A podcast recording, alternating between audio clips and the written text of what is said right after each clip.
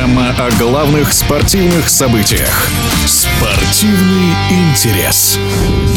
Московский «Спартак» начал сезон российской премьер-лиги с трех побед подряд, в то время как действующий чемпион «Зенит» выглядит невзрачно.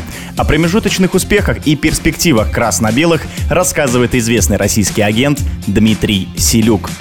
«Спартак», безусловно, начал этот сезон удачно, с трех побед. Это нормально для команды такого уровня. И, безусловно, «Спартак» выглядит сейчас очень неплохо. С приобретением Бангонды игра «Спартака» в атаке разнообразилась. Соболев молодец, отдал две голевые передачи. То есть сейчас больше креатива стало в атаке. Я думаю, что «Спартак» реально является конкурентом с «Зенитом» за чемпионство. «Зенит» как раз выглядит, в отличие от «Спартака», пока невзрачно. Посмотрим, что будет дальше, как они укрепятся. Но, конечно, потеря Малкома, Кузяева, ну, я не знаю, сейчас Вендел вернется или нет, отражается на игре «Зенита» не лучшим образом. Поэтому «Спартак» должен брать сейчас очки как можно больше и таким образом, наоборот, вступать в борьбу за чемпионство. Что, в принципе, это не может быть никакой случайностью, ничего. «Спартак» есть «Спартак». Я думаю, «Спартак» на сегодняшний день будет постоянно находиться вверху. Если раньше все было заострено на промиса, то сейчас мы видим, что со всех сторон «Спартак», как говорится, выглядит очень неплохо.